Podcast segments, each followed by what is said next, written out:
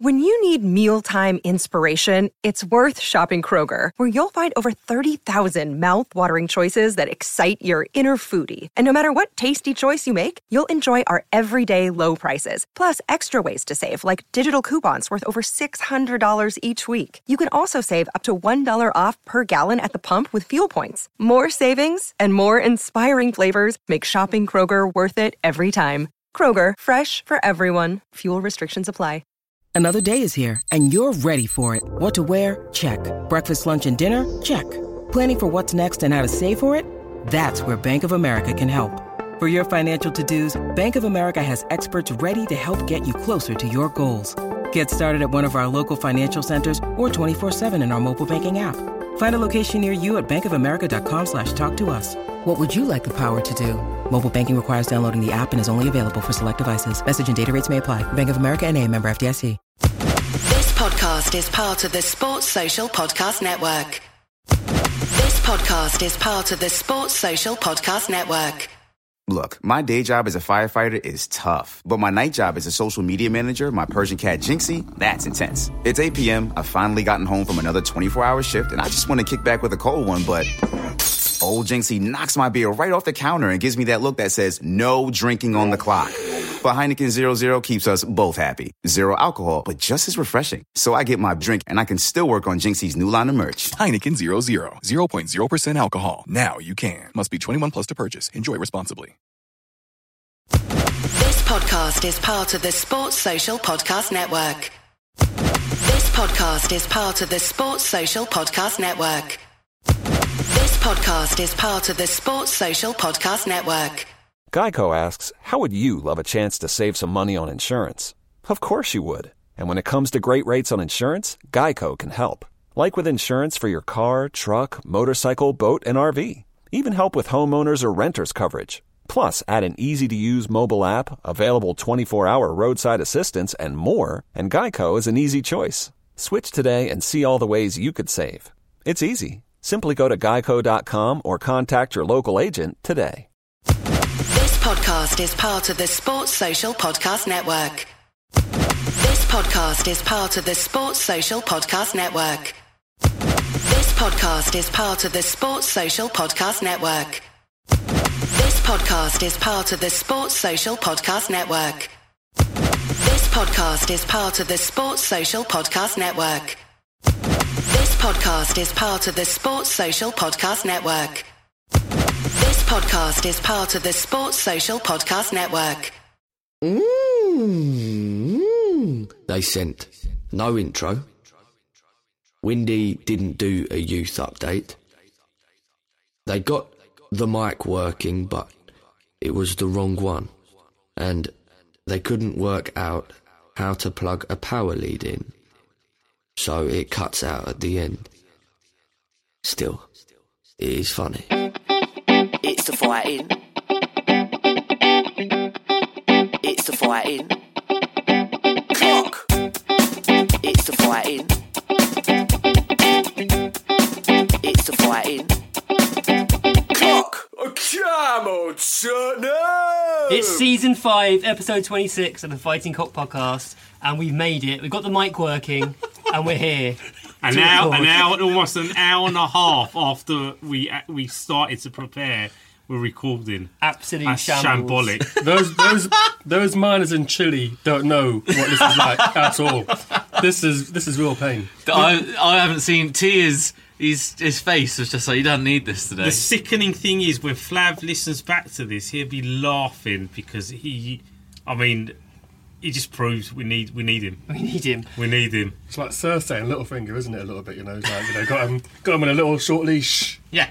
I've not seen this look in T's eye since he left his shoot on the train in Manchester. Oh, just just stress, just depression. But I'm I'm fine now. we got anyway, we got some squad rotation today. Flav is away on uh, business, or as I call it, drumming up support for his Trippier for England campaign. He's, he's knocking on doors up north. Um, I'm here with podcast stalwart T, Hello. podcast prodigy son, prodigal son, rather spooky, Acceptable. and podcast regional correspondent Alex from Bristol. I'll, I'll, All yeah, I'll the way take up the that. Yeah, M4. yeah, I'll take that. Yeah. All right, Who fine. will also answer any questions on the s- on Skins, the TV series? I fucking And- hate you. And I'm Windy, as you may have guessed. Standing in for Flav at the request of the people who uh, mostly. Can I just say about this request of the people, right? Is that they haven't. Rick, if you're wondering why Rick's not here, there's, it's been a late substitution, but the people haven't had a chance to vote for me. So if you if you would have voted for me, tell us. Do you know what? Most of the people did want Ricky, and uh, someone tweeted at me basically pick Windy almost by default because then he's he's not there to spoil the bants amongst the panel. Thanks, mate. Thanks for that. I do feel a bit restricted. Really boosted my confidence there. anyway, how how are you all? Um, I'm not bad. Um, I'm recovering from um, from Colchester. That was a it was an okay away day. I mean, we'll talk about them in a bit, but um, yeah, I'm, I'm recovering from from Colchester. You do sound and look battered. Thanks. You know, No, confirming what you're, speak you're with the telling flattery. everyone. Were you on a Leo Sayer tea?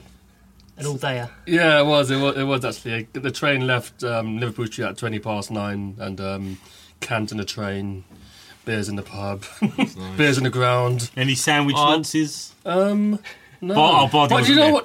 wasn't do you know what though? There was a lady outside a betting shop wearing an Arsenal shirt, knowing that we were playing Colchester that day. So you know, I think Yeah. um, bad things should happen to her. I uh, I had a weekend at DIY, so but I didn't realise we kicked off at quarter to one.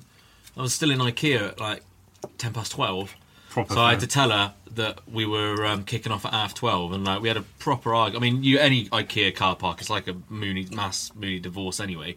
But we had a proper argument because I was like, "Look, you got to get home. You're going to let me down. I told you we got to be back for half twelve, and we had. I was horrible to her the whole way home, and we got into the pub just at like twenty five past. I was like, well, I've got something to tell you. Kick off at quarter two. I had to give us a little fifteen minutes buffer to uh, make sure you get it on time, and she was not happy. this is a whole different side of you. yeah.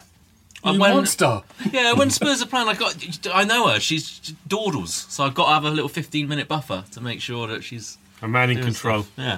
How about- Spooky, how you doing, mate? I'm all right. I, I've just actually remembered that um, I'm, I'm really hoping I don't have an accident on the way home and I'm taken to hospital because my feet are covered in uh, nail polish and glitter and an assortment of different colours because my daughter was painting my feet yesterday, as you do on a Sunday afternoon, and uh, I forgot to, to wipe it all off. So Forgot. Forgot. Actually, I haven't really. I quite like it. Is that why you're wearing flip flops? Gucci Glit- glittery feet. You know, as you do. I, I can pull it off. I can pull it off.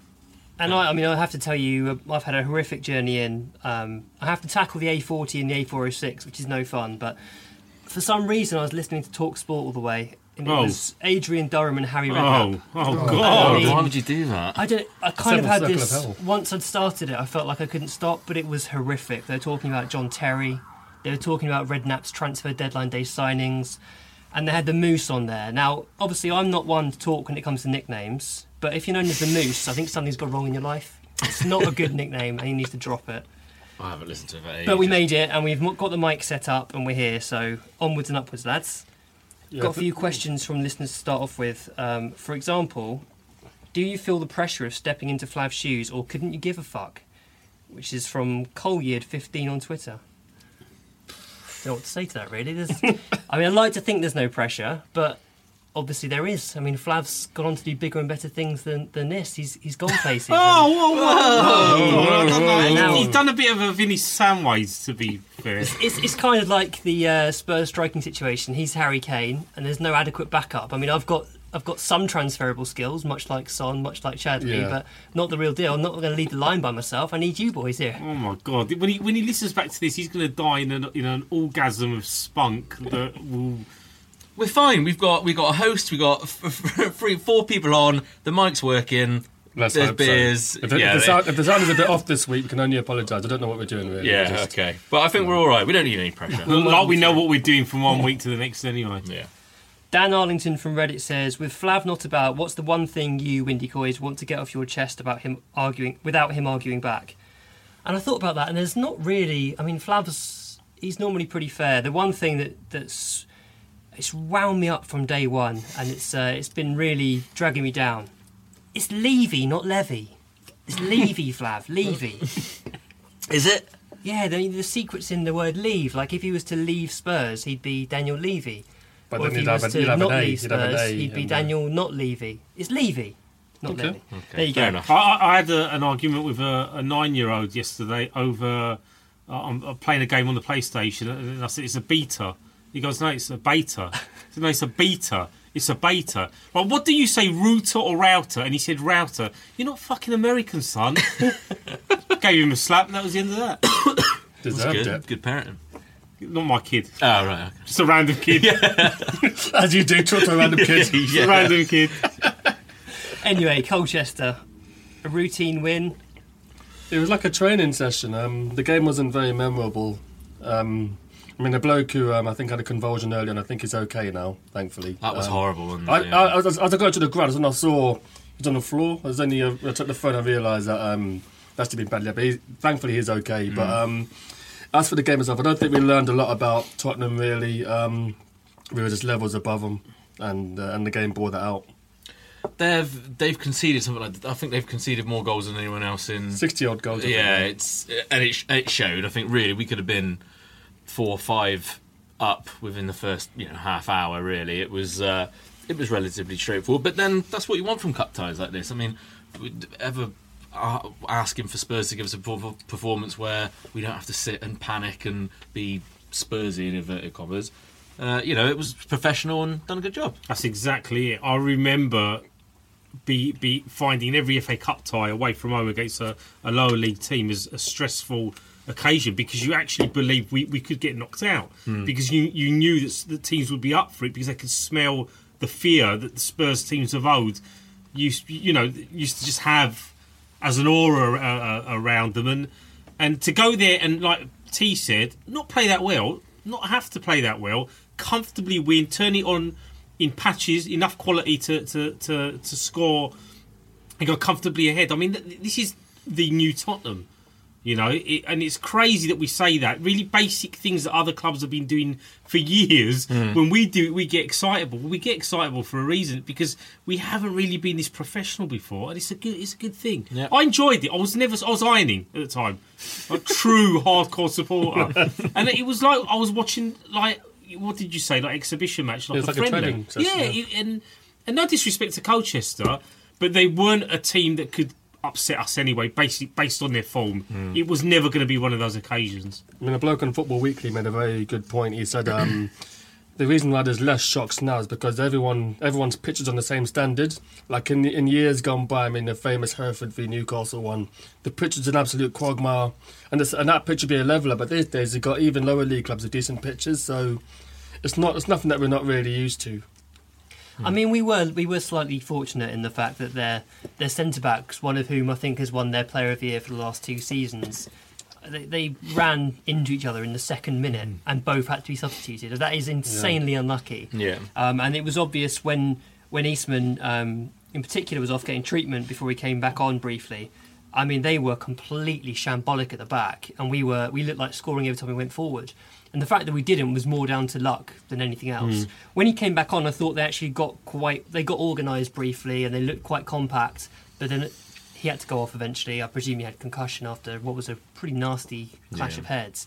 And, and they were, um, I mean, the centre backs that came on did well. One of them was very young, one of them was a left back, and they did adequately, but they couldn't keep us out. Um, it was inevitable when we were going to score. We, we could have had four or five more goals, and there are some articles online saying that it was one of our sloppier performances of the season and we didn't play very well. But let's be honest, we could have scored, what, seven or eight goals in that, and no one would have really cared.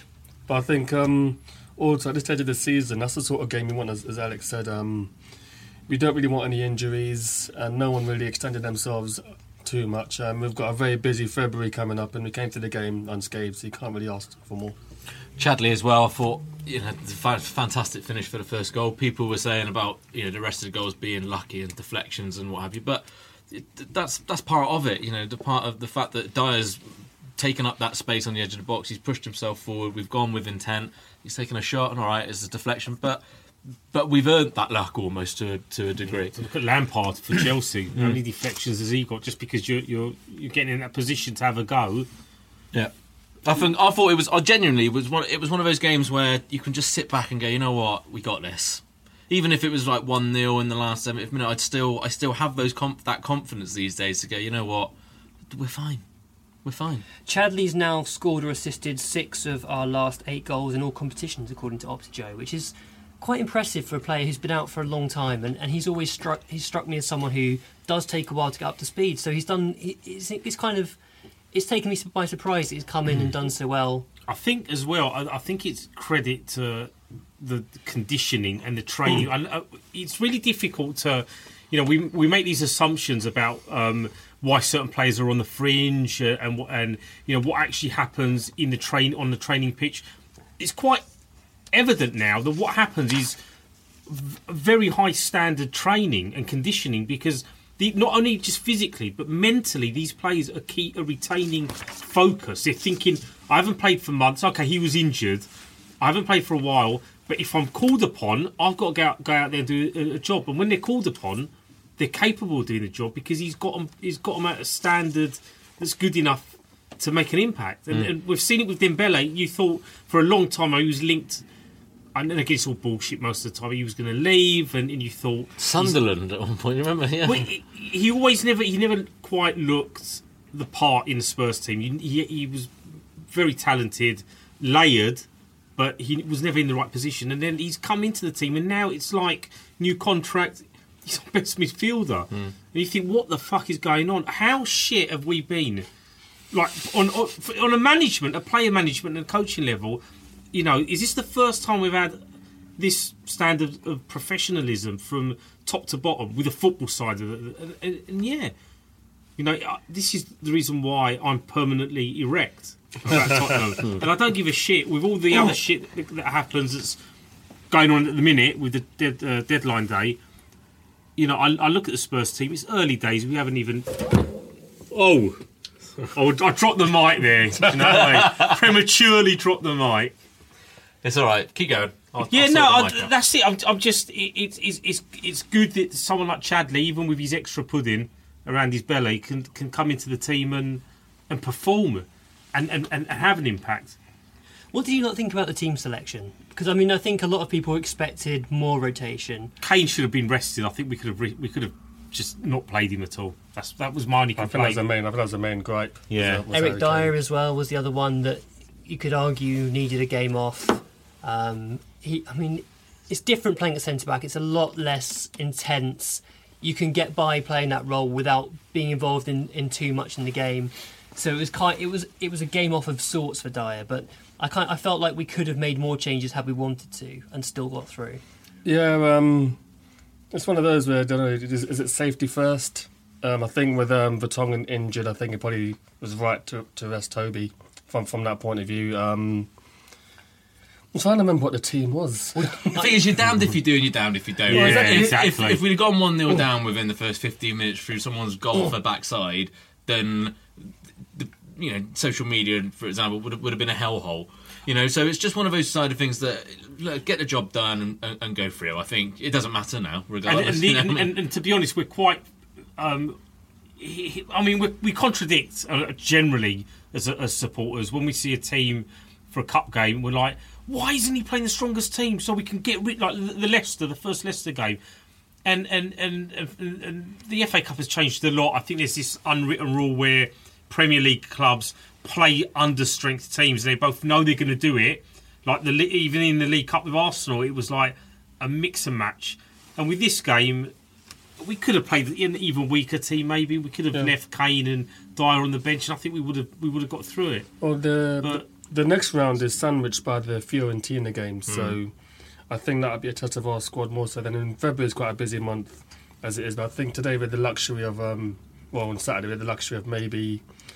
I, I don't know. I mean, what were the complaints about the team? I didn't really see any complaints about. about the There's team. always complaints about the team. It's impossible to to. to I remember. make- I don't think so. I think it was right, but like I said, hindsight's side of things. If it had been a, a moody one 0 then they'd Yeah. gone. You know what? It's the right decision. So, you know, it goes from there. The next round. It's nice that we've got a home draw in the next round as well. Is um, is is key. I think, particularly in the fifth round. I think it's always really key to have a home round, a home tie. Yeah, and, and as I said as well, it's sandwiched by the Europa League games. So we've got three very important games in the space of a week, which can um, shape the rest of our season. One other thing I wanted to briefly touch on was the, um, the sort of unfair, I felt, reaction and reception of Bentaleb and Carroll on social media, especially at half time. I mean, neither of them had a very good first half. But I was thinking about this to myself, and that's the dual sort of the double pivot. I hate to say it because people hate that phrase, but the double pivot is is one of those areas where if you change both players at once, it's very difficult because they've got a very specific robotic role in this Spurs side where one drops in amongst the centre backs, one drops to full back to try and transition us from, from back to front. And if you're not playing that role regularly, it's not easy to stay switched on and know when to drop in and, and move back into midfield at the perfect time. And, and Bentaleb's been out for a long old while. He doesn't seem himself. He looks like he's struggling for confidence and kind of over, overcompensating with some risky passes and touches, which we didn't see from him before. Hmm. Um, and it's it's going to take time for him to get back up to speed. So I've, I kind of felt a bit sorry for him. Sometimes I think against the lower league teams as well, you get you get players, particularly in that middle of the park, that that cheat. And when you say anyone that's played football or even marg- like you know Sunday League eleven aside football, you know the type of players that cheat but don't do their work coming back.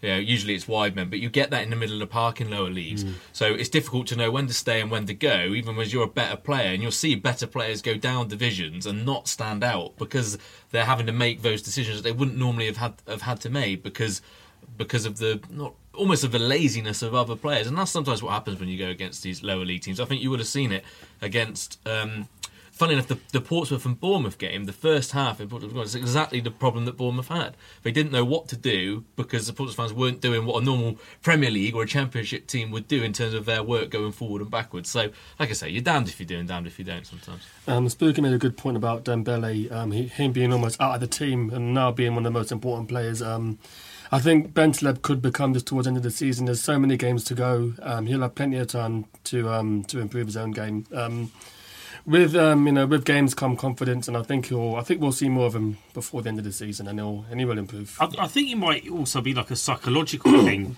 because he was the the bright light of our midfield, um, and de- deservedly so because he, he's, he's he's a talent. We we know what he's like when he's on form, and he's had a few injuries, and the Spurs landscape has changed hmm. dramatically, and it is a lot more competitive now. Now you might, some people might be thinking, well, maybe he hasn't got the temperament for it. Maybe he's another player like other players that have left the club that haven't got enough about them to go. You know what? I'm going to fight for my place. I'm not going to be impatient. We don't know. I mean, I'm just that's bullshit. I don't know anything about the guy's character. I do know though that he's mature hmm. beyond his age because when he was thrown into the team with no tactical discipline, really, he was just put in the middle of, of the, the the midfield and just told to go out there and play, and he still made you know he still took it on the chin and, and, and made and made it that role his own. That tells me he does have the temperament, but he's looked really really shaky, and, and that has got to be him not being hundred percent sharp, and possibly just a bit wary that he's got he's going to have to really like take his game to another level. Yeah, as when to- he says, to- just overcompensated, over keen to make sure Yeah. he's doing well and be and be seen to do well in terms of, I'm sure, the, the staff, but probably in the eyes of the fans as well. You know? and It's, you've uh, got Dele Alli as well. exactly, yeah. But like T says, there's enough games left in the season for Bentaleb to get his fair share, and, and hopefully we'll see him become the, the player that he was last year when he was on top form, and um, and and go from strength to strength because he has got undoubted talent. I mean, the only other thing I, I thought we should touch on was the um, the Sol Campbell song. Did you? I don't know if you you guys heard about this. The, the threats of. We, I mean, you were there. Yeah, Tim, I mean, um, I don't know if it's a JD and Ask or part or parcel, one of those two songs. Um, I mean, these songs have been around for a while, um, and it's resurfaced. I think the Leicester away game was when it kind of um, came to the fore. Um, apparently, you can be thrown out for singing that or the um, Soul Soul song. Um, on Saturday, from what I saw, there was a lot of self-policing in that people are singing it, but it never really got going. People are like, you know, just shut up. You know, why are we singing about him for? Yeah. So, um, I mean, it's a culture. It's just, it's just a very weird game. The way that I mean, from the fans to the game itself. Um, I would rather us not have to sing about him, but I'm not going to say I don't participate in those chants at all. But I'd I'd rather we didn't have to sing about him. Yeah, I think the, the, I must admit the the jelly and ice cream song is not a particular favourite of mine, and nor is the um, uh, nor did the other one that we know know about. I mean, the one why uh, uh, old Sol Campbell, why you that Yeah. one. That's I I don't see too much of an issue. Again, I'm the same with you. I don't see why we're really singing about him personally. It's someone that I every time I see on television, read his name, hear someone say his name, genuinely gives me a horrible feeling in my stomach. So I don't really want to have to say his name when I don't have to. So I don't really get, but I've I've no I've no real feelings about it either way. To be honest, I've got to be honest. I think um, there's a lot of songs that we sing that come in for criticism, um, and something that a little bit of a trend is that there'll be one game when a song will take off. So last season we played Sheffield United in the semi, and everywhere we go wasn't at its peak then. And every other game we've tried to recreate it, it's not quite worked. Mm. But then we beat Arsenal at home, and Kane sort of two that took off then. Yeah. And it doesn't work for every game. And um, I think maybe the Sol Campbell song will keep going until we play them a month from now. Um, as I said, I hate him. I can understand why we sing about him and and Arsenal, but um, I don't think the song benefits the team, and you sing to benefit the team. So from that point of view, maybe we, you know, should steer clear of the song. That's it. I mean, we, we've done we've done Colchester to death now. I mean, Yeah.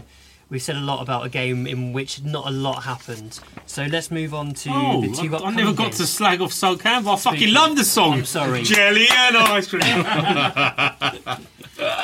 Is that it? No, uh, the only thing I was going to add is that he's an empty shell of a human being. I mean, he's he's he's this. What he did was unforgivable, and I and I get why people still want to bring that up. But also, I don't think he, he deserves the attention. So, like T said, it's a bit of a it's a weird one. The the song, like a lot of songs that we've got, aren't particularly great or original. I mean, the the, the uh, your shit is just uh, low. don't I mean, I don't even know where that's that. come from. It- It's just, it's, that isn't a Tottenham No, it's song. not. It's no, no, not no, that- yeah, it's I- I- everywhere. But we're singing it, so it- it's obviously something that people are finding enjoyable. But I think the particular the Sol Campbell thing in particular. I mean, if, if anyone has even seen him, I mean, when he was trying to get a candidacy for London Mayor, for example, he did a radio interview that was filmed at the same time, and you just look at he's broken. He, he's just it's, he's not a. It doesn't seem anywhere near the person he used to be. So I don't see why we need to he, bother himself. he broke himself when he made the move. And- Well, Barney's written a really good uh, I was about piece on, say, on Sol yeah, Campbell, I mean- and you read it, and, you, and uh, without giving it away, but essentially he's saying that look, you know, the fact that he knows Yeah, what he did, yeah. you know, and, and the fact that uh, he'll never, it's him that can't come to terms with everything else that's happened since. So, anyway, let's not talk about him Absolutely. anymore. We've, he's had enough Jelly and ice cream. So next up, we've got Norwich and Watford. Two Yeah. teams who are both struggling to some extent at the moment. I mean, Watford started the season really strongly, but now they're both in the bottom four of the um, form table. So we're playing them both at a pretty good time. I mean, what? How do you see them going? What do you think? Um, it's hard to really say. I mean, I, I thought Norwich were doing okay till I saw their um, their form. Um, well, they've um, they've not won in five games. Um, they concede a lot. Yeah, they, I mean, the five four against Liverpool was was, was just insane. Um, but these two games are it's very important that, we win them. And given the way the top of the table is, is getting a bit tighter now. Um, yeah, I think I think the Colchester game was perfect to be before such an important game. And as we came out of the game unscathed, and I'm confident that we'll win tomorrow night.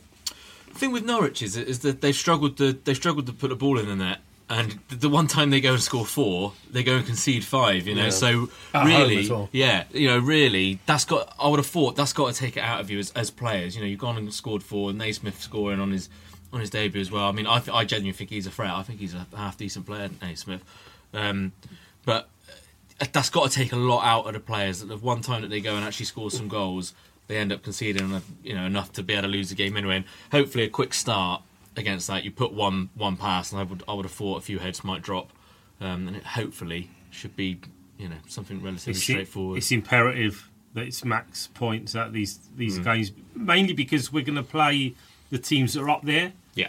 And Chelsea as well at some point soon. I don't know what month that is actually. Yeah, Chelsea. we- we've got City the game after Watford. Well, you see, this is it, and it, and it's almost like you need a bit of a buffer. Uh, actually, it's probably not even the right word for it, but we we can't afford to. It's di- it's a difficult one. You can say, can we afford to drop points? You can never afford to drop points, and we've dropped a lot.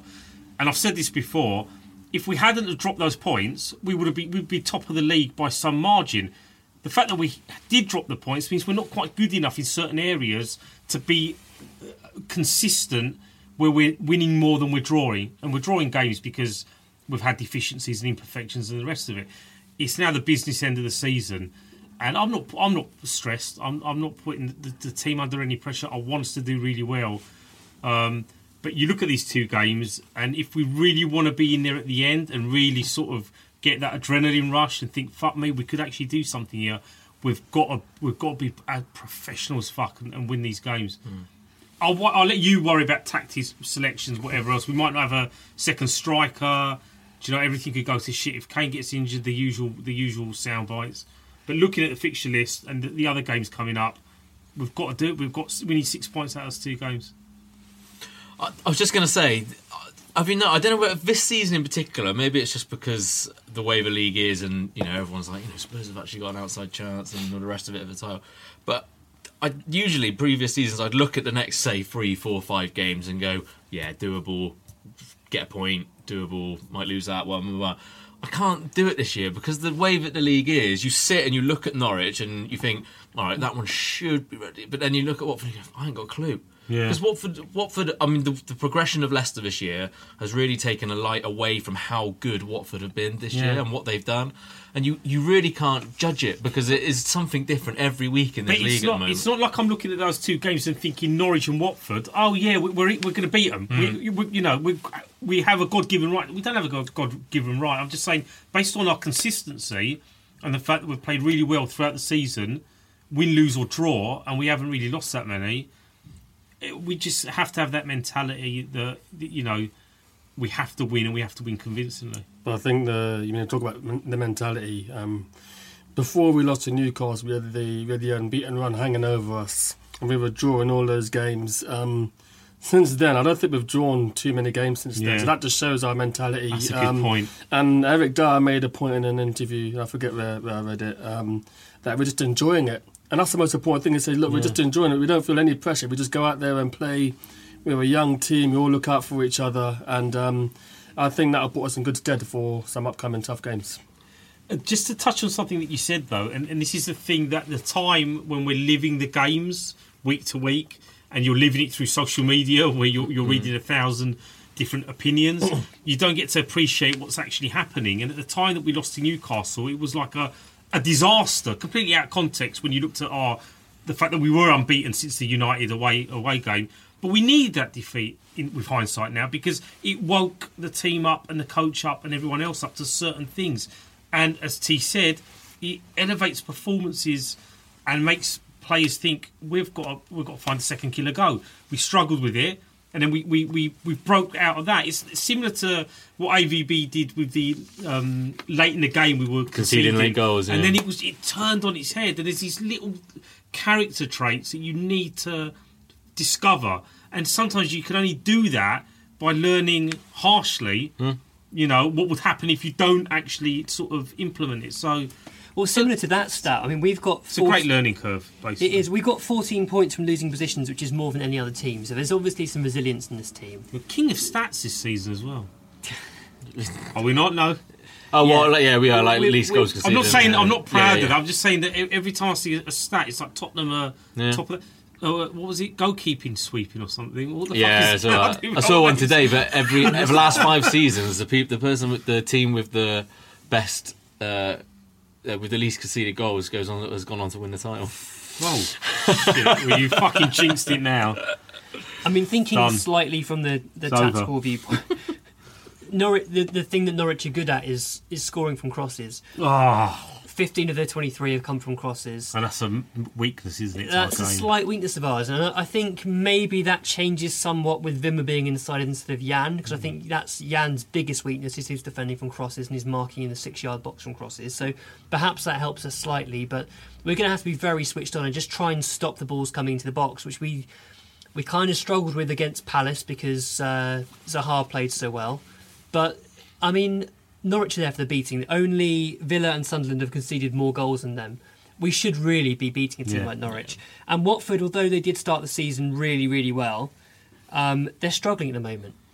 They're not in a good run of form. They look beatable. Ighalo and Deeney, if they don't score, then where are the goals coming from? Um, they've contributed 76% of their goals. So if you keep them quiet, you've, Yeah. you've done the hard work. Yeah, Yeah. Um, Knowledge bomb dropped. Drop the mic. I'd have- I'd- I'd have I'm not again with break that. it. Um, yeah, I think against Norwich we might see Ben Davies start that game because I think, um, as I said, we worry about the crosses coming in. Sometimes Rose can, can switch off. I mean, I think Rose is a better better left back, but I think um, I think we'll see a fair bit of rotation between the games. Definitely. Okay, well, you may have noticed we've not spoken at all about the transfer window yet, and given that that's pretty high on the agenda at the moment, with it being Monday when we're recording, probably Tuesday, Wednesday when you're listening to this, you probably need some kind of therapy. We thought we'd talk about that a little bit in the second half, but first up, here comes our new youth expert. Yeah. Windy back to drop. All right, my lover. Hello, dear listeners. You're probably expecting Flav to do this week's youth update, but as you can probably tell, it's Alex from Bristol. We know, shambles, but back to normal next week, we promise. So, here we are with the weekly youth update, looking at our young players and players out on loan. So, the loanees. Grant Ward played 90 minutes as Rotherham United lost 4 1 at home to Charlton. Dominic Ball played 90 minutes in midfield as Rangers got a last minute winner against Falkirk. And Conor Ogilvie played 90 minutes in Stevenage's 2 1 defeat at York. Alex Pritchard has now joined West Bromwich Albion on loan to the end of the season. And Windy's also heard that Kyle Walker Peters is going out on loan to League One Chesterfield. Under 18s, so they drew 1 1 away at Leicester. Uh, Dylan Duncan playing in our game. The under 21s, not a good run of form for those for those guys at the moment. Lost 2 0 to Liverpool last Monday and then lost 5 2 to Chelsea on Thursday in the Premier League International Cup. Goals from Anton Walkes and, uh, and Miller. Uh, Ehiogu commented afterward that two of those first three goals were gifted to them, and by conceding so early, we didn't give ourselves a chance to play our way into the game. We've had warnings, but we didn't learn, and as a team, that gave us a mountain decline. We made a game of it, certainly. In the second half, we had them on the rack at 3 1, and when we got to 3 2, my only thought was that we could go on and get the third goal and perhaps even win it. It was just at the back of my mind, just something telling me that if we stayed fully concentrated, we might just do it. But then the fourth goal ended any chance of that. We spoken frankly afterwards because it's getting to an important stage now. We all make mistakes, and players will always make mistakes, but it's how these lads react that matters now because the standards are so high. There were individuals who showed quality and spirit, and some players have performed better than others. Hopefully, those players will respond in the right way, and we'll look back at this as an important moment. So, a few other bits of business. If you watch the under 15s Riga Cup coverage, you'll see uh, Maurizio Pochettino playing. So, that's Maurizio's uh, uh, son uh, in the under 15s. Uh, don't know whether he's any good. Uh, I'm guessing probably not. Uh, Veljkovic, or Milos Veljkovic, sorry, has gone to Werder Bremen for 500 grand uh, plus add-ons. That's going to be one that got away. I'm sure of it. He's a terrific player, and it's uh, it's a real shame we've let him go. I think they're going to have a bargain there. So, questions from Twitter.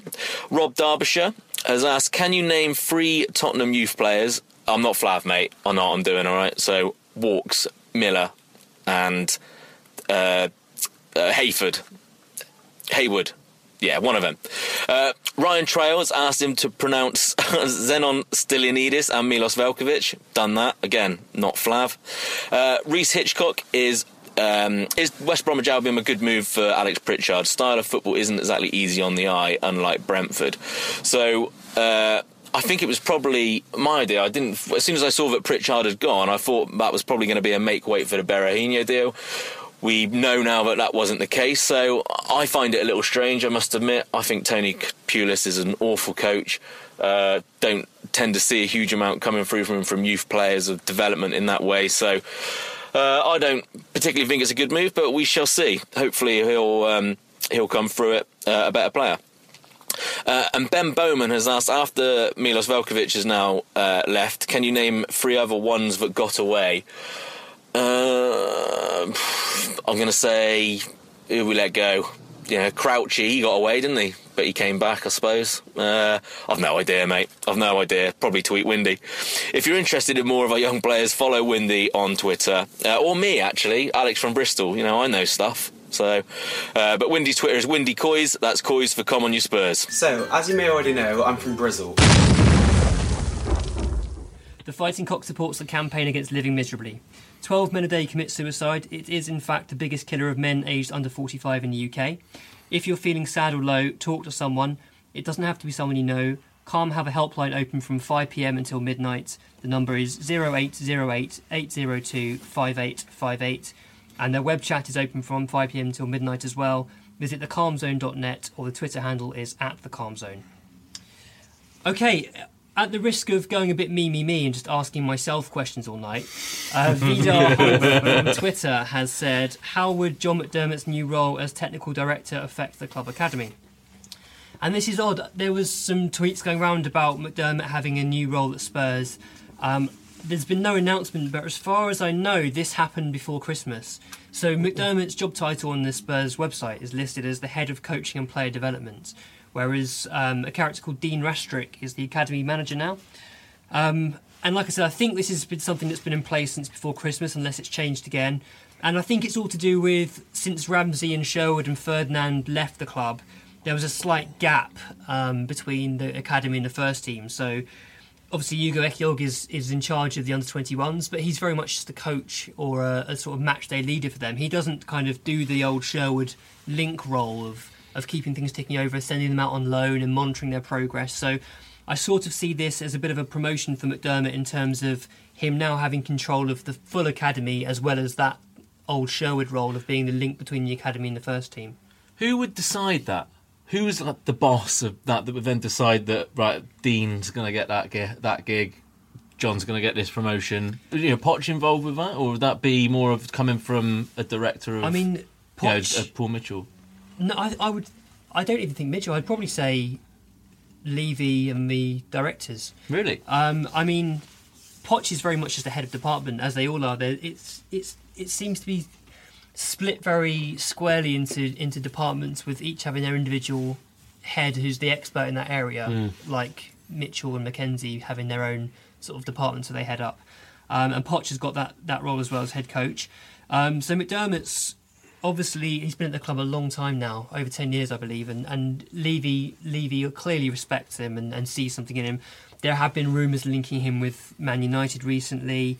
So possibly this, you could argue this is a, a, a thing to keep him at Spurs, keep yeah. him interested, keep him around. He's someone who's overseen a lot of um, improvements in our in our academy. He's overseen the move to Hotspur Way, and he's overseen the likes of Harry Kane coming to the first team. So he's doing something right. So it's been really nice to see. I mean, my understanding is that McDermott also, given that he's now got this new role of looking at how the academy players link with first team, does that then mean that he's got a say in the transfer committee as well? Because if they're looking for players to fill gaps, could he be there to sort of say, well, actually, we don't need this player because we've got this lad in the academy who's knocking on the door ready to move up? That just made me think of um, Tim Sherwood talking about Suarez yeah. all over and over again. Jesus wept. yeah, you'd like to think that you'd have some involvement in it, but no, it's interesting. We'll see how it kind of plays out.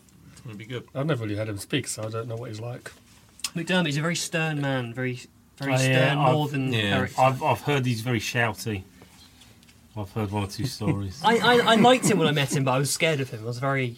That's good. You want that. You want a bit of. You need a bit of authority. In, uh, He's certainly got authority. In oh, space. yeah. He dishes out bollocking. You get that with coaches in, in general. I would like to say, even you hear it in all types of different sports. There's got to be an element of respect, but there's also got to be a little element of, of fear you know, there's got to be something that drives that drives people on. I'm not wanting to be letting people down. And, and considering how easy it is, even as a youth player, to make quite a bit of money, and for the youth player to, to be ego fueled in, in the sense that I could be earning that. I could be, I could buy a car, I could yeah. do this. It's all an agent driven as well. A lot of these kids have got agents, and you think, wow, you've not even made it out of the academy yet, and you've got an agent who's looking to maybe you know, yeah. force the club to pay you more money, offer you a full time contract or whatever else. Whereas back in the day, it was YTS scheme, clean boots. It was a, it was earthier. It, well, again, I don't know if that's the right word. It just felt more like it was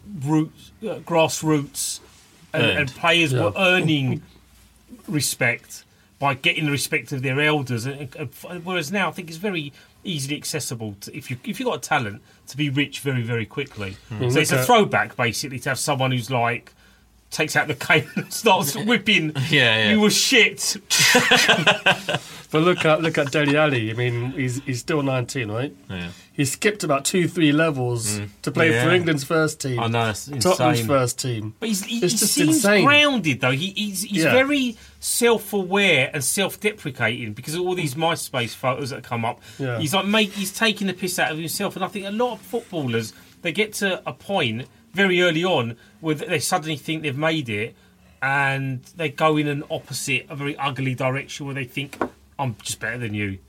But I think with Alli, for the minute, he's not turned. That's like, that's probably part of, of what what is part of having a good youth academy now, and part of having a good link between a youth academy and under 18s, 19s, uh, sorry, under under 18s, under 21s, and then a first team, to be able to keep that that feeling, that mentality amongst your youngsters for ready for when they come. Mm. You got you could have all the talent in the world Yeah. in, in your academy, but if you if that link, if that fear, that respect to get from the place you're in now into the first team isn't there, then then that jump will never be made.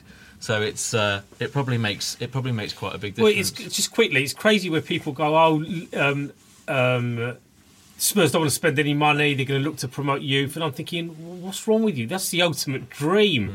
We've never really had that. I mean, you can go all the way back to when there was reserve leagues, which was pointless because no one gave a shit performance wise, because it just felt like, oh, let's keep our fitness up. Then you kind of shifted away from that because squads became a bit more streamlined and it was all about the younger players and development squads and loaning them out, getting experience.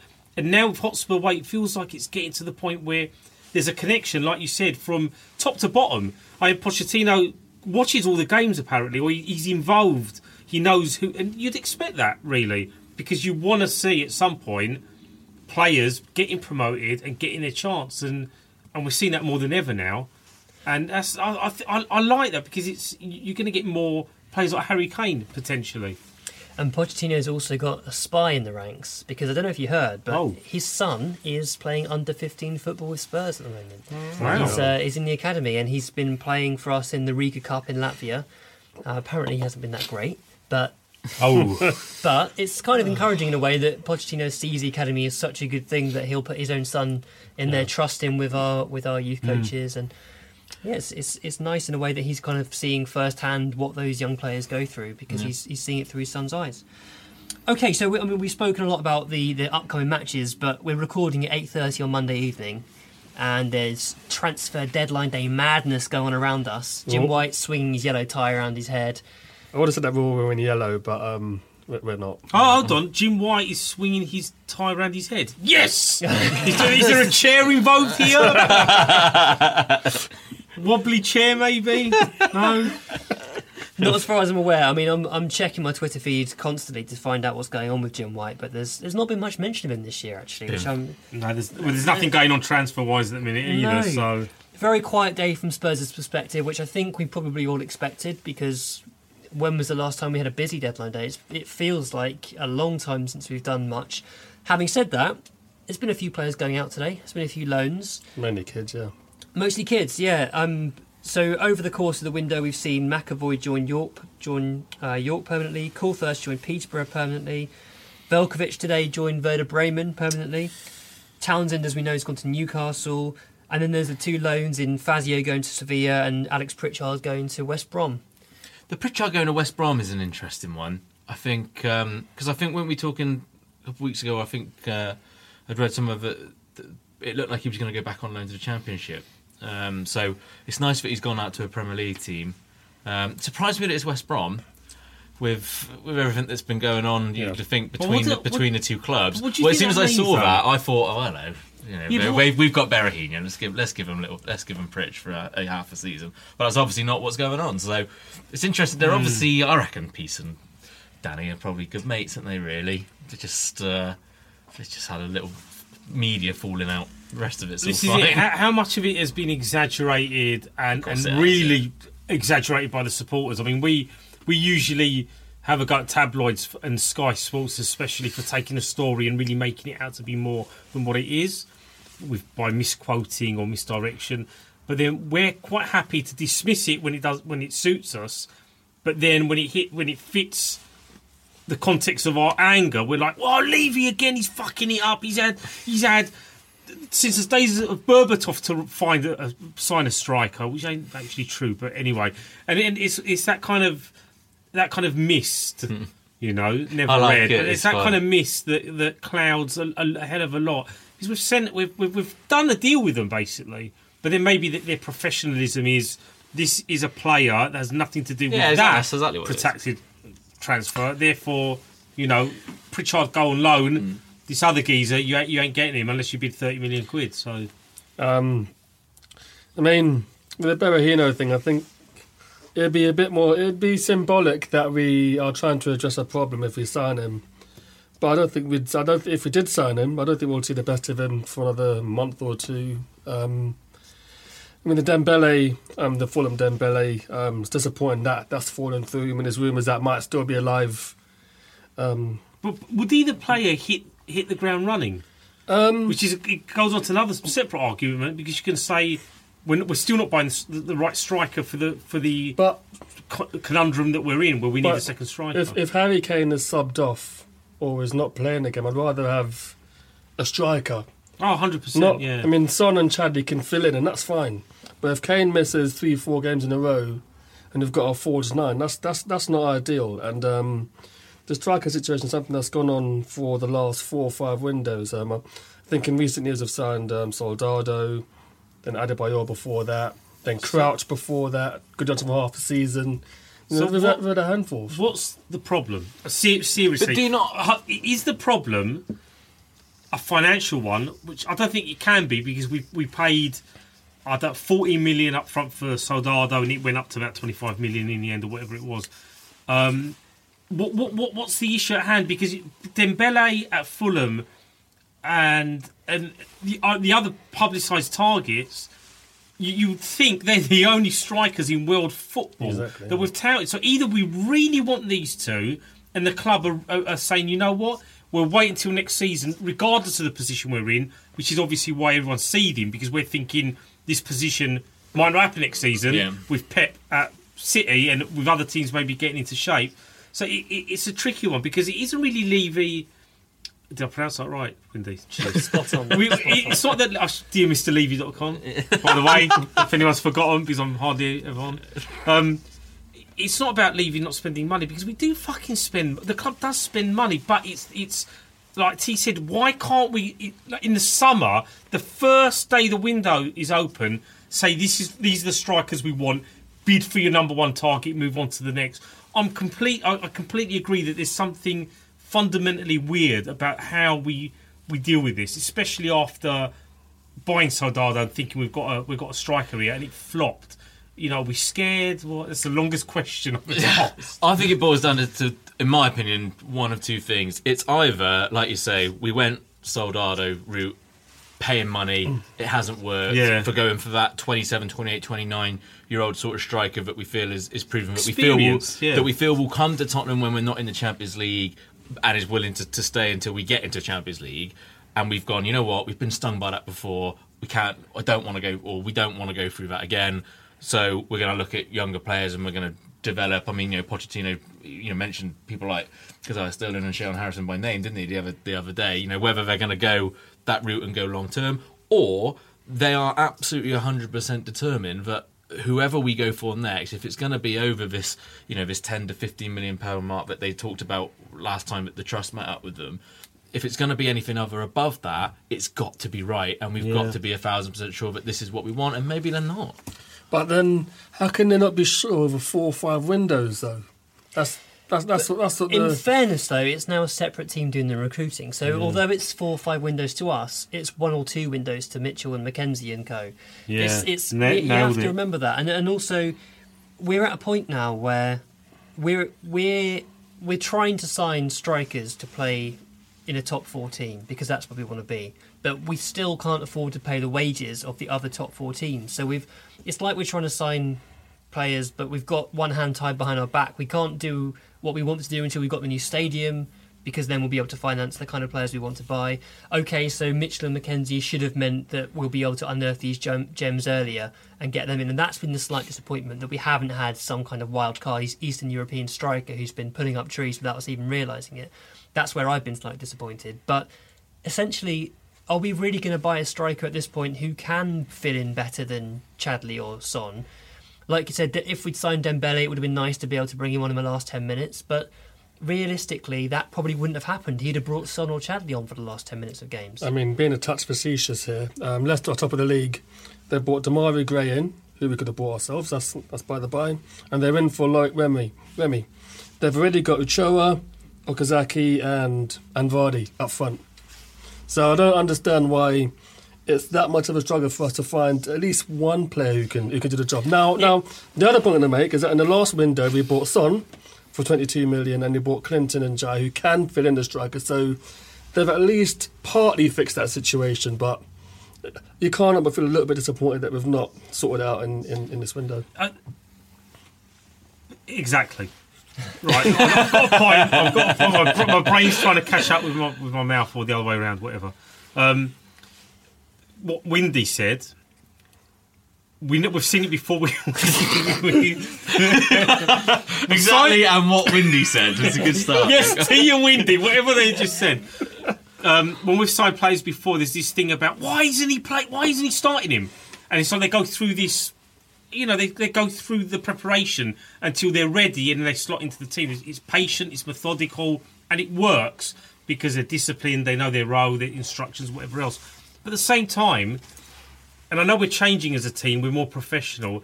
But you've got to speculate as well. And, and what Leicester are doing, if they've got a bunch of strikers there already and they, they're topping up, you think Tottenham, a club in Tottenham's position, surely we can find someone somewhere that can come in and do a job, even if it's a stopgap, which might not please a lot of people because everyone wants the world. They want top class striker who's going to be with us, with us for hmm. five years. You can't have everything. If you want a striker, This could win us the league. this is my point. There's got to be I that little bit of. but- No, but that's my But point. is it? Exactly, yeah, is it? There has to be a little bit of fuck it.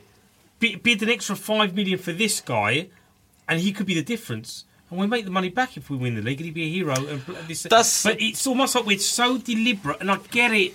We're so deliberate because we've had 15 years where we've kind of stumbled upon players by accident, and we've we've found gems and lost them. We've had to rebuild, and I get that Levy has overseen all of it, so he's always going to be responsible. But he's always got his director of football he can blame, or the coach that gets the sack, and, and I, you can you can get lost in, in, in, in trying to work it all out.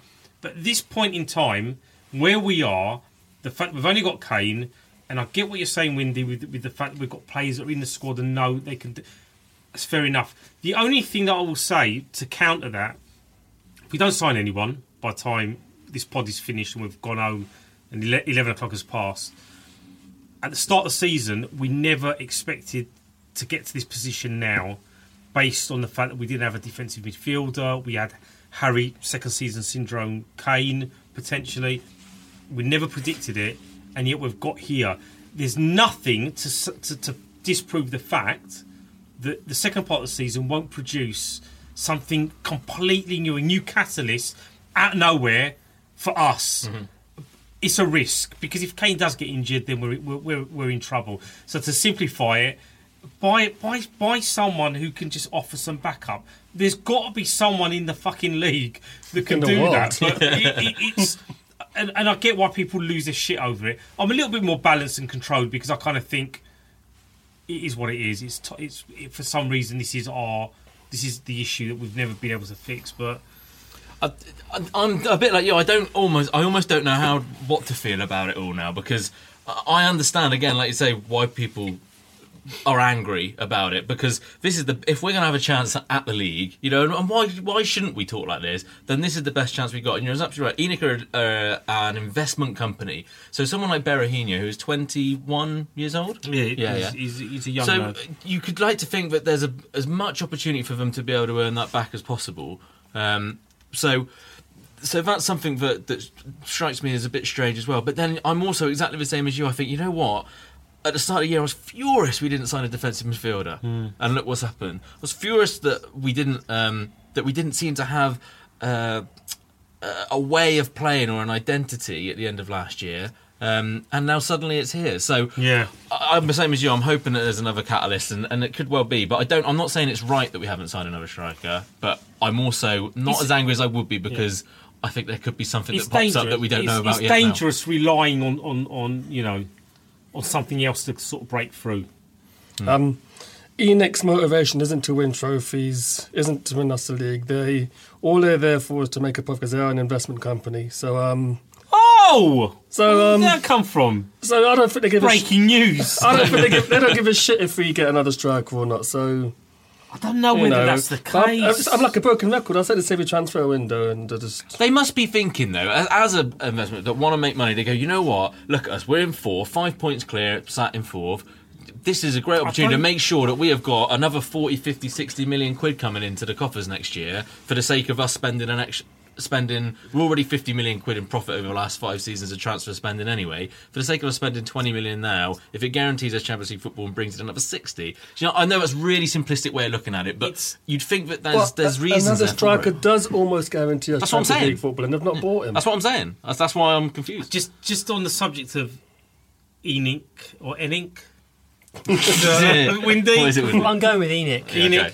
Um, you- you're saying that oh, in there to make profit, and like, there's probably better ways to make the, the, the, the margin of profit that they're making than a football club. And I, I think that there's when you've got someone like Joe Lewis who is a billionaire, he probably sees this as a, as a pet project as well as an investment. The money he's going to earn from from selling Tottenham potentially at their peak is is going to be monstrous. But at the same time, it's it's look at what look at our legacy, and I think that ego that must play in it. I can't believe as much as we we hate on Levy and. And and, and, and, and, and them for their profit and the net spend bullshit and like you know they're getting richer and whatever else. I think there's got to be an element where they're thinking if we build this stadium and this happens and that happens, the company's going to be the company. Fuck me, man. Listen to football club is going to be huge, and for them to then walk away and say, "There you go, sixty-one thousand capacity stadium. You've won the league three years on the trot." Fuck, fuck all of you. This is I've taken my profit, but look at what you've got now. Hmm. You've got history. I can't believe that they're that um, calculated that they, they really don't give a shit about progressing the team. Progressing the team will get us somewhere, and I don't think we've been able to do that really because of Sky Sports top four, the golf that was there. You know, our journey began in 2006 under Martin Jol. As a football team, we've progressed. Ev- Even with Ramos in the middle there and, and a few more hiccups, we've got better. Maybe other teams have got worse, but we're, we're progressing in the right way. And I think only now can we improve on that. And again, to, to wrap it all up, yeah, sure. Buy another striker still doesn't guarantee fuck all because we could buy another striker and Kane could get injured. We've still got one striker, so it, it's it's uh, you know I don't think there's no fucking answer Yeah, to it, yeah. man. It's it's it's it's difficult. the answer is bar striker, man. That's a fucking answer. All right, we've done enough from the transfer window. I think we've. I mean, it, it, that noise just sums it up. yeah. it feels like we've had the same conversation. Every window. Sorry, Every it's because. I'm on it. I've not been on for No, a no, long no, it's good. It's good. What everything you said then is right, and it's it's it's the thing is it's easy to see. You can you can understand both sides of the argument, and people that are very aggressively one side or the other. I, I don't think they're. They need to uh, see the bigger picture because you can very easily see this from Levy's perspective as well. That Yeah. he's kind of done everything right this time. He's just given full control to Pochettino, and that's working wonders. So, in a way, let it happen naturally. Yeah. Don't don't worry about it. Um, we've got a question from STA underscore JB on Twitter who says, "Would you consider the season a failure if we fail to win a trophy?" And we've just been talking a little bit then about you know winning the league and things, but do, what do you think? Do you, if if we don't win something, if we've got nothing to sort of show for this this wonderful season we've had, is that failure? Um, no, it's not. It's not failure as such. Um, we reached the cup final last year, albeit little fortunately, but we did anyway. Um, I think the FA Cup is, is, is definitely winnable, as is as is the Europa League. Um, the club has made progress. I think the form of Eric Dier in defensive midfield has been been a huge success. But the next three four months is very important. And um, if if Pochettino leaves Tottenham without a trophy, I think that would be a bit of a failure.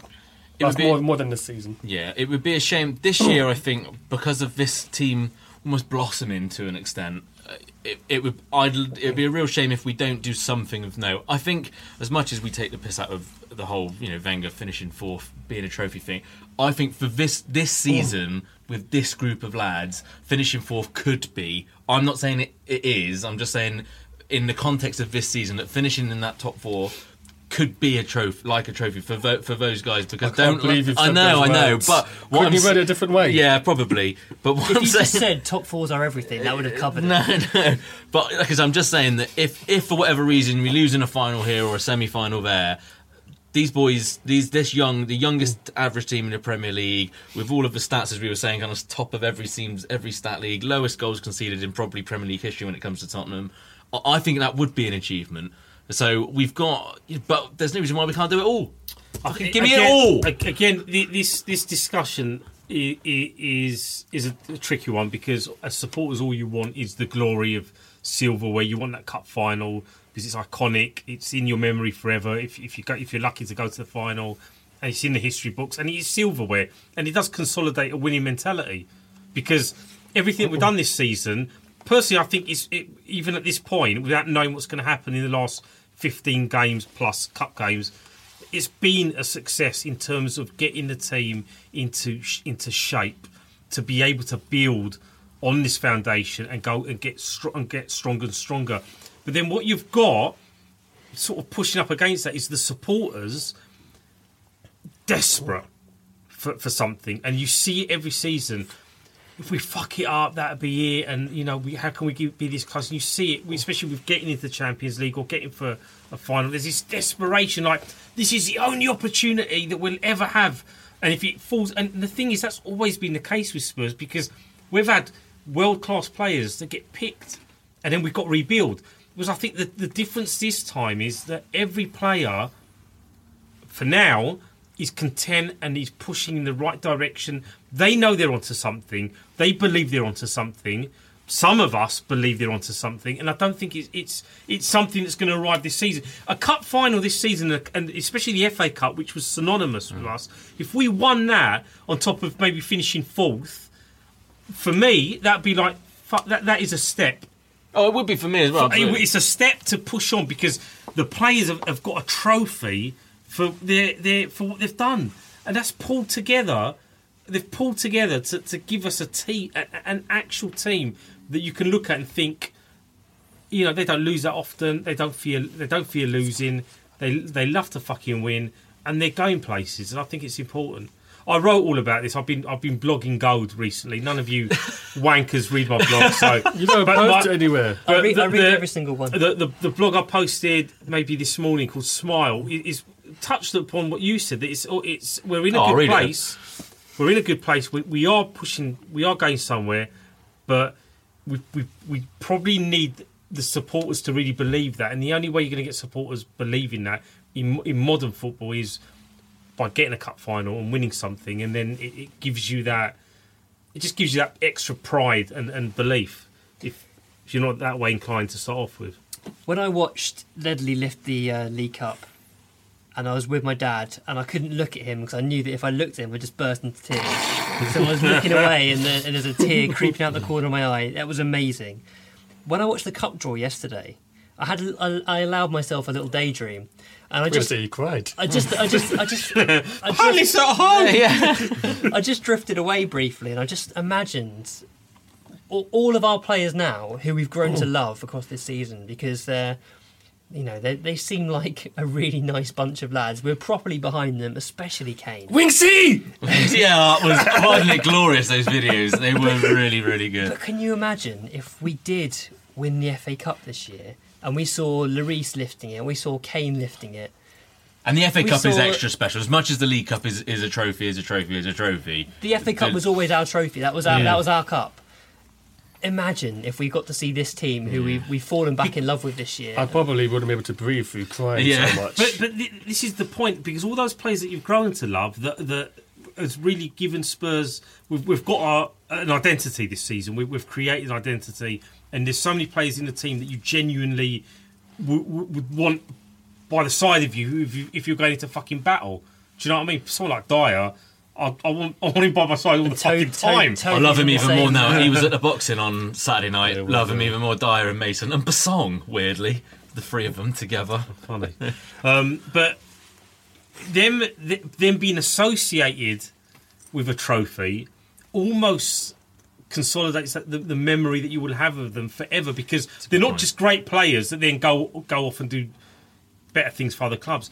They're great play. They become great players by winning something exactly. that you can then uh, cherish. So th- these are the things that, that that matter the most. We, winning something is is what football should be about, but also loving your team and enjoying the team and and appreciating the journey because you can be miserable all this season and at the end of it you be miserable all this season complaining about everything regardless of how well we've been doing at the end of it we win the league you're going to look back and think well what the fuck but people process it in a different way. Yeah, i'm not saying by the way if you're miserable and, and bemoan a lot, a lot a lot a lot of what we do and whatever that you're not in any way as supportive of the club as someone else I, I- I get it. Fuck the caveat, But- man. Just say what you're saying. Man. You're all a bunch of cunts, There you basically. go. Support the team. bit- Right, we've had a bit of a battery faux pas. I think Flav, Flav's uh, hung us out to dry here and left us with a battery low on charge, but it's fine. We've got enough juice to finish it off. Did did did the, the, the bit No, about me we- we've- calling everyone a cunt get recorded? You know, I don't it, know. it didn't, but you've just ruined it now. Yeah, You said it. there you go. Shit. So, so that's what happened, peeps. Yeah. So before the battery dies, um, thank you for a, a solid podcast in Flav's absence. Well, I- Solidish. I, I wouldn't call it solid. Solid like a shit that's, that's basically stuck in a toilet and can't be flushed. We're- Bar- Bardi shit.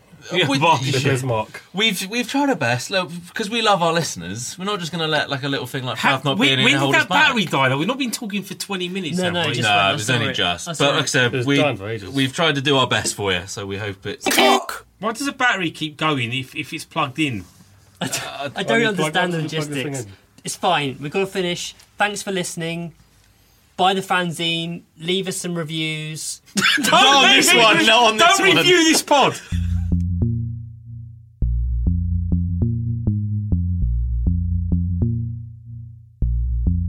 Why does a battery keep going if, if it's plugged in? Sports Social Podcast Network. Sports Social Podcast Network. Sports Social Podcast Network. Geico asks, How would you love a chance to save some money on insurance? Of course you would. And when it comes to great rates on insurance, Geico can help. Like with insurance for your car, truck, motorcycle, boat, and RV. Even help with homeowners or renters coverage. Plus, add an easy to use mobile app, available 24 hour roadside assistance, and more, and Geico is an easy choice. Switch today and see all the ways you could save. It's easy. Simply go to geico.com or contact your local agent today. Sports Social Podcast Network. Sports Social Podcast Network. Sports Social Podcast Network. Sports Social Podcast Network. Sports Social Podcast Network. Sports Social Podcast Network. Sports Social Podcast Network. Sports Social Podcast Network. Sports Social Podcast Network. Sports Social Podcast Network.